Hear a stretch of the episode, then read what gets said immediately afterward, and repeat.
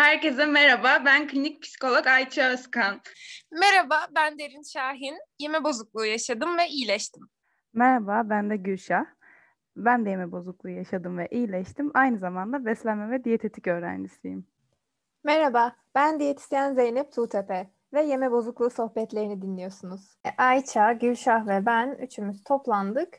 Hazır tam kapanmadayken, tam da konusuyken bu eve kapatılmışlık, kısıtlanmışlık psikolojisi hakkında biraz konuşalım istedik. Hem aslında böyle hayatta kısıtlanmışlık, hareketimizin, e, imkanlarımızın kısıtlanmışlığı hem de ilerleyen dakikalarda beslenme açısından biraz da kısıtlanmışlık üzerine biraz biraz sohbet edeceğiz.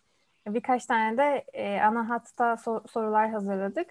İlk konuşacağımız şey aslında kısıtlanmış olmak psikolojimizi nasıl etkiledi? Bu süreçten biz nasıl etkileniyoruz? Bunun üzerine biraz sohbet edelim. Ee, şimdi yani kısıtlamadan öte ben önce yasaktan da ikisi birbirine çok iç içe zaten.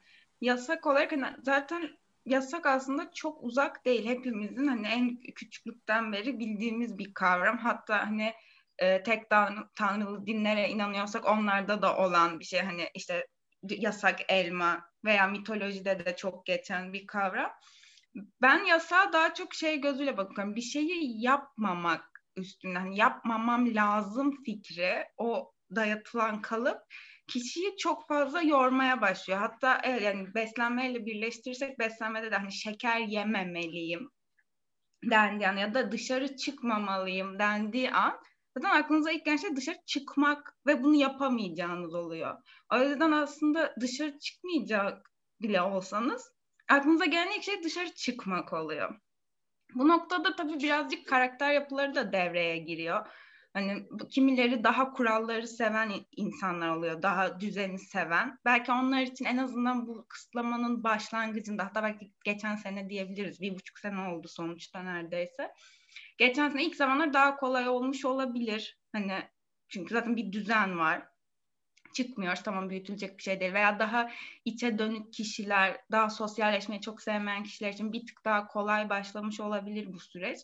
Fakat zamanla gitgide arttıkça bu süre sonuçta hepimiz sosyal canlılarız ve e, dışarı çıkamıyoruz, sosyalleşemiyoruz. Kimimiz ailesini göremiyor, kimimiz hiçbir arkadaşını göremiyor.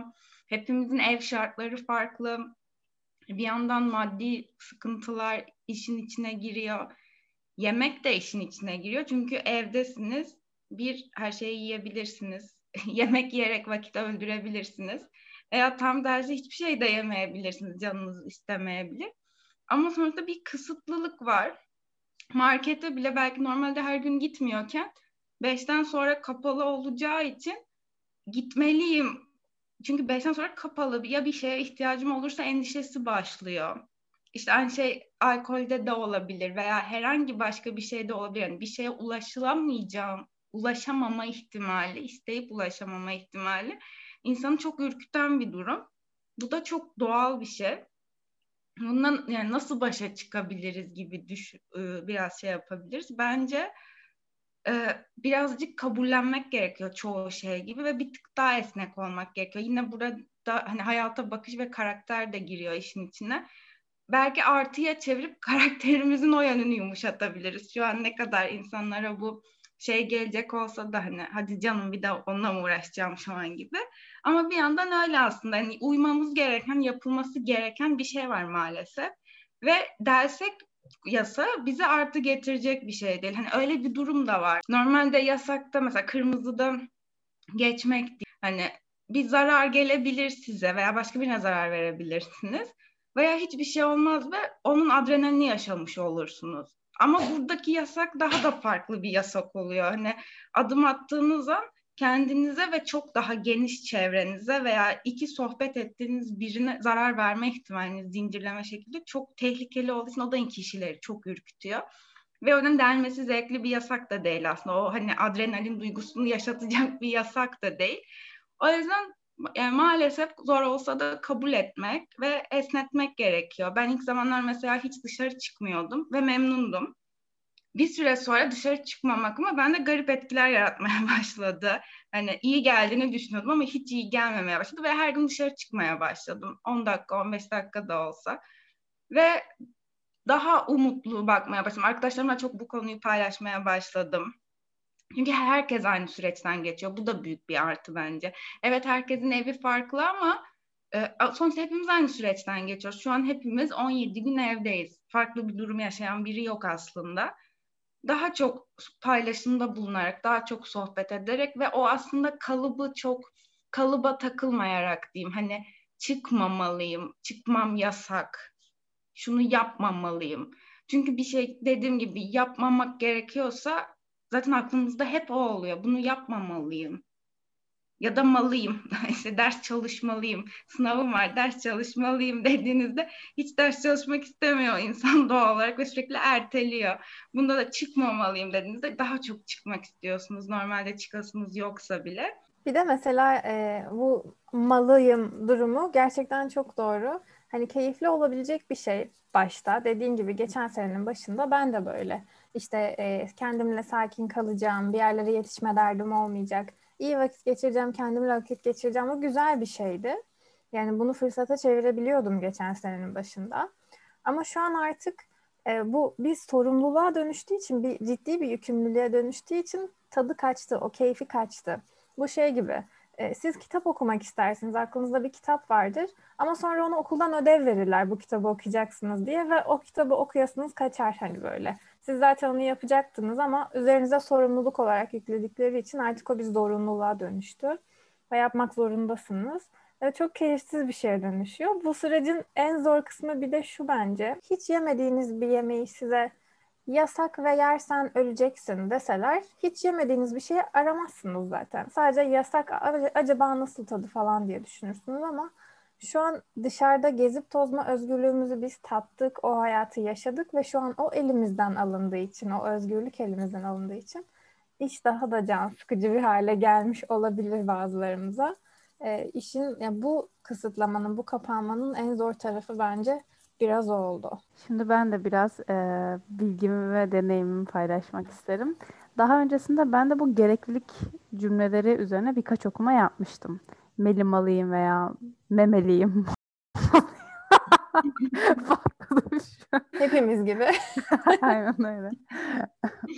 ee, insanları kötü etkilediğine dair e, okumalar yapmıştım kurallar yerine prensipler benimsemenin daha faydalı olabileceğini, daha esnek olmayı sağlıyor ama meliyim veya mamalıyım cümleleri bu esnekliği sağlamıyor. Onun dışında ben e, yasaklar geldiği an markete ve eczaneye koşan insanları yeme konusuyla e, benzetmeye başladığımda şunu fark ediyorum. Son akşam yemeği sendromu dediğimiz olay var ya aslında daha kısıtlama gerçekleşmemiştir. Siz daha diyete girmemişsinizdir. Daha aç kalmamışsınızdır ama diyete gireceğinizde ne olacağını çok iyi bildiğiniz için daha önce de sokağa çıkma yasağına e, denk geldiğinizde nasıl sıkılacağınızı bildiğiniz için son bir aşırılık e, hali oluyor insanlarda. Böyle davranışları gözlemleyebiliyoruz. Tıpkı işte e, diyete başlayacağım düşüncesiyle aşırı yemeklere son bir defa sarılmak gibi aynı. Yani biyolojik bir kısıtlama, biyolojik bir e, durum yok henüz.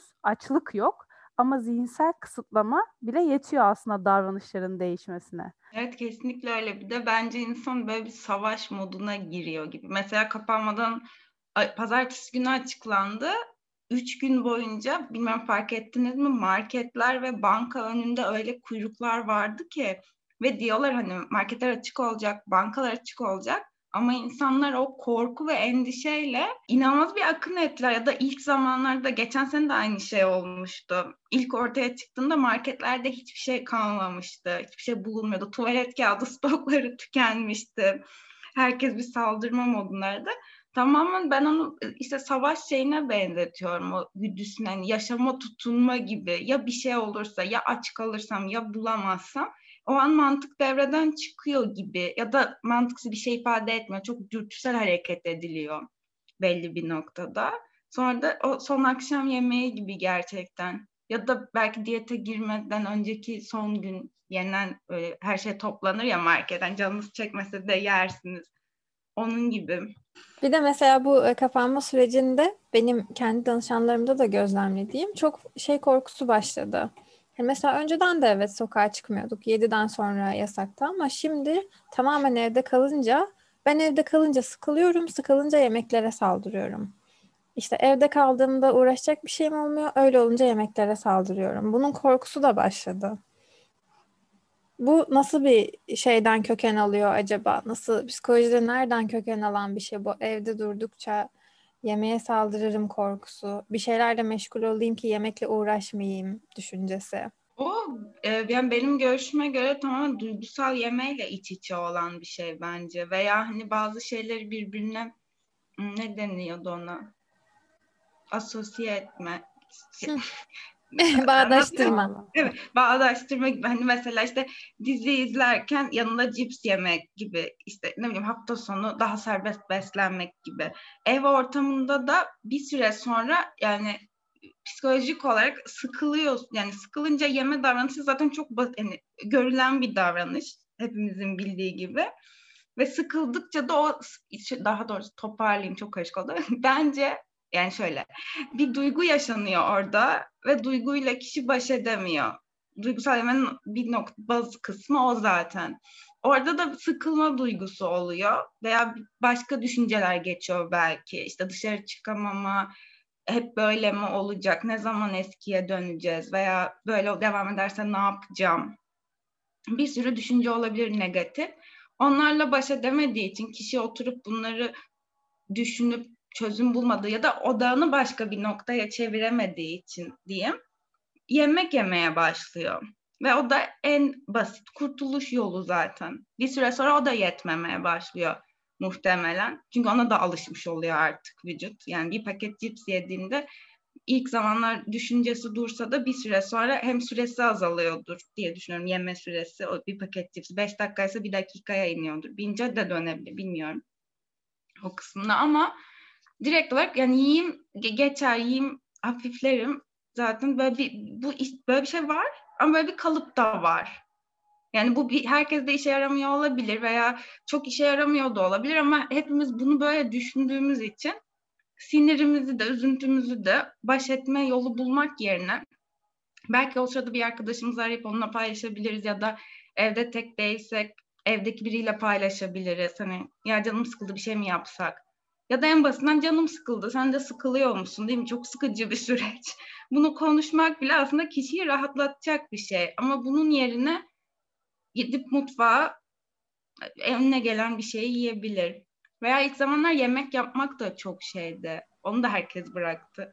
İki şey var zaten. Bir spor yapmak, yaza vücudumu hazırlayayım mantığıyla. Ama baktılar yazın da karantina vardı. Bence onu da bir kısım bayağı bir saldı. Hani o inanılmaz şey başlayan kısım, tutkuyla spora başlayan kısım.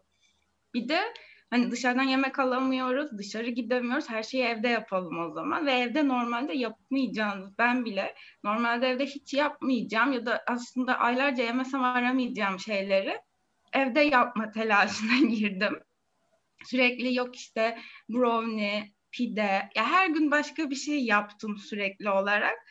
Ve tabii ki evde bir tane yapmıyorsunuz. Dışarı çıkınca bir tane yiyorsunuz. Evde bir tepsi oluyor. Bu sefer sıkıldıkça da onu yiyorsunuz öyle bir döngüye giriyor.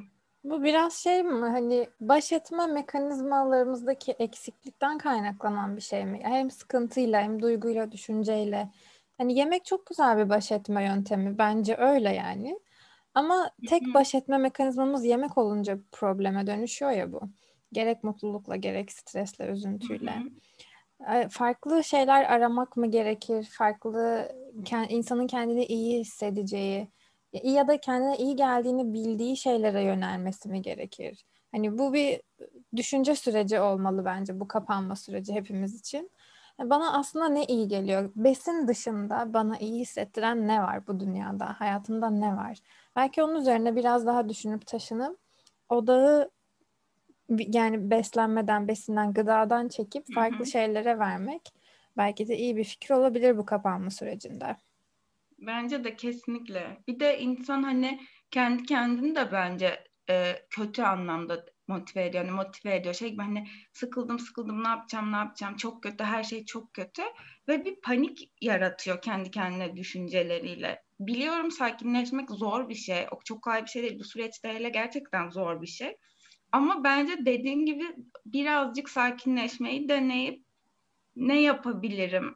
Hani Çünkü yarın bitmeyecek bu maalesef.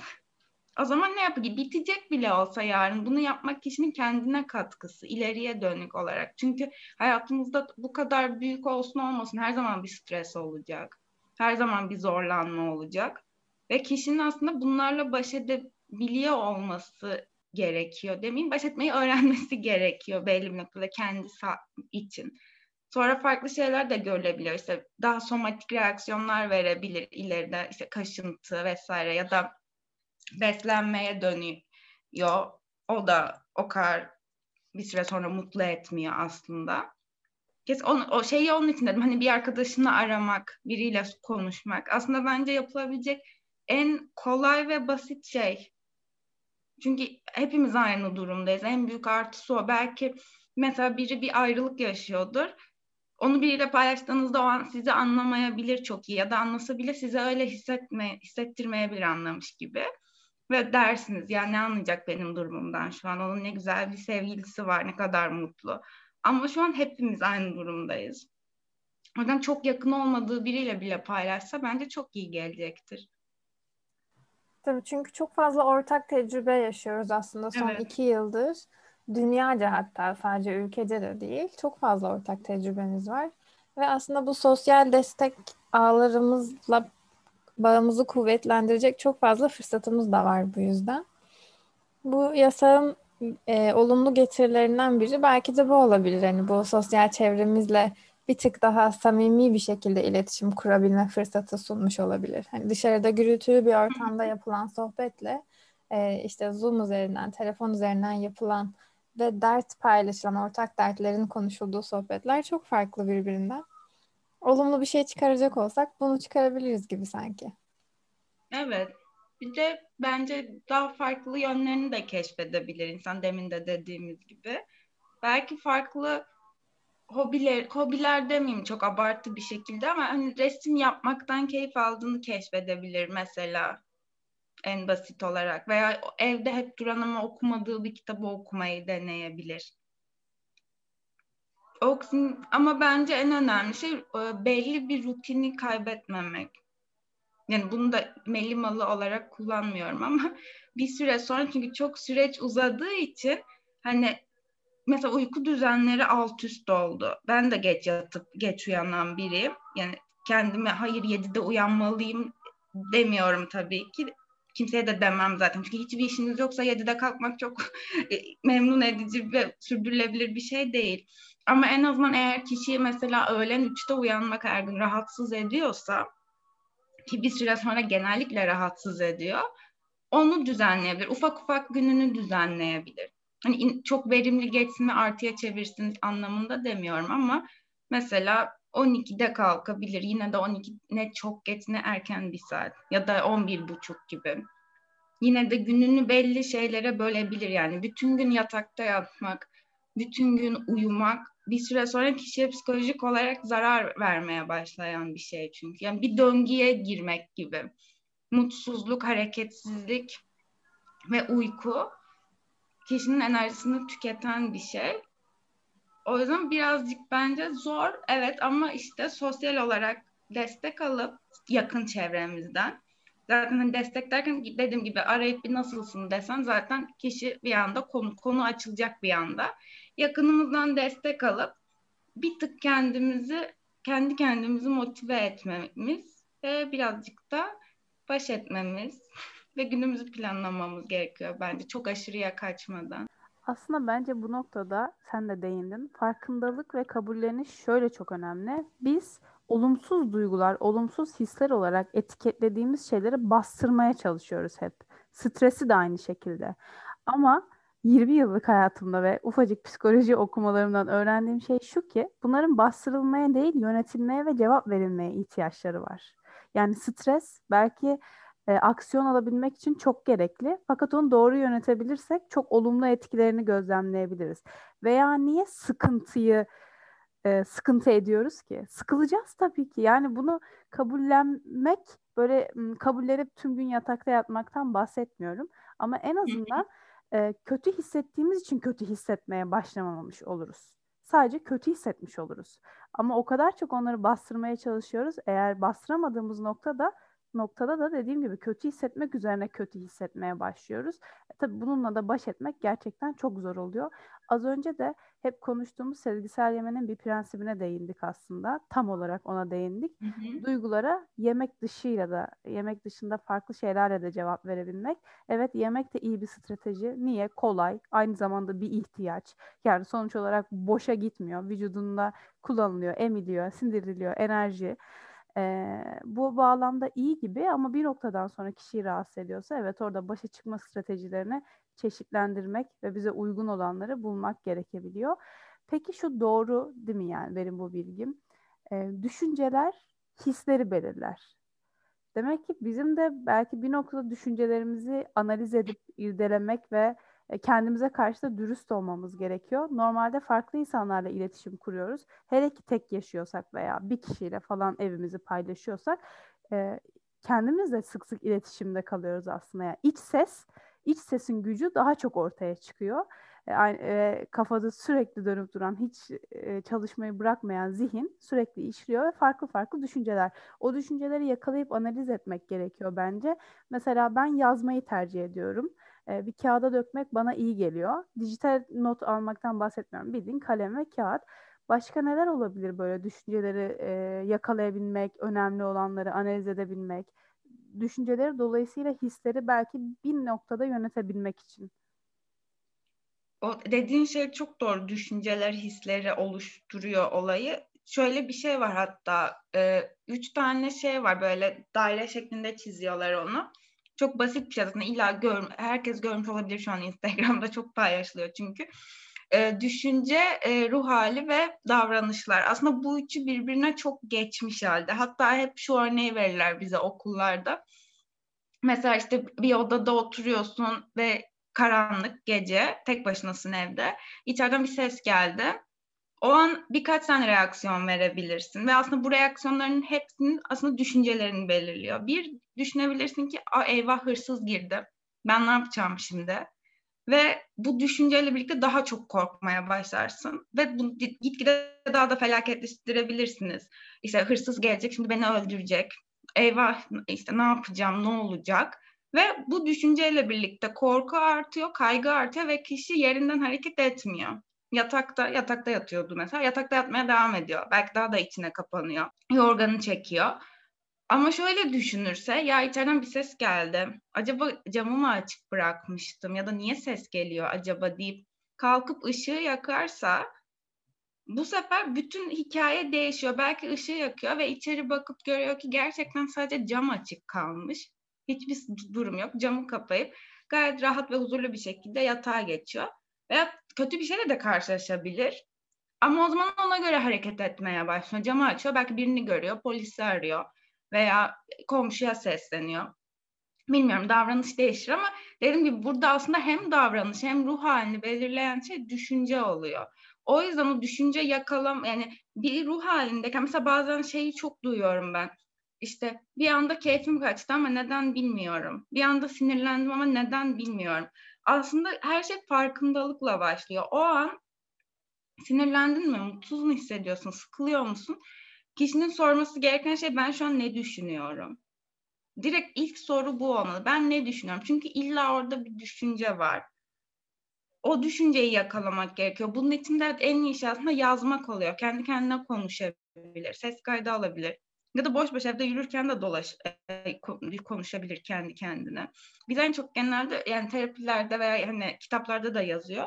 Yazmak olarak şey öneriyoruz yazmayı. Çünkü yazınca çıkıyor ortaya zaten ne düşündüğü kişinin ve o düşünceyi kendi kendine değiştirmesi ge- gerekiyor. Yani bunu öğreniyor öğreniyor zaten kişi zamanla.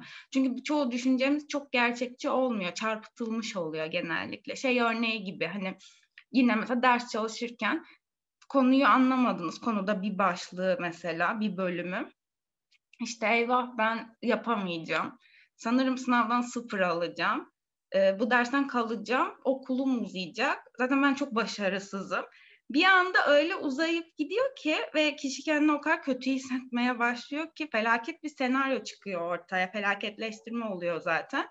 O noktada işte o noktayı yakalamak ve kişinin kendi kendine cevap vermesi gerekiyor. Eyvah bu konuyu anlamadım ben yapamayacağım ve sıfır alacağım dediği an bunu fark edip ya bir daha bir bakayım belki anlarım tamam bu konuyu sonraya bırakayım diğer konuya geçeyim.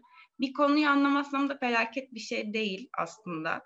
Veya bir kişinin bir konuyu anlamaması, bir sınavdan kötü alması veya bir dersten kalması hiçbiri bir kişinin aslında başarısız olduğunun göstergesi de değil o noktada herhangi bir noktada kişinin düşünceyi yakalayıp kendine karşı argüman üretmesi gerekiyor aslında. Bir arkadaşıyla konuşur gibi de düşünebilir kendini. Sevdiği bir arkadaşı, bir çocuğu olabilir, kardeşi olabilir.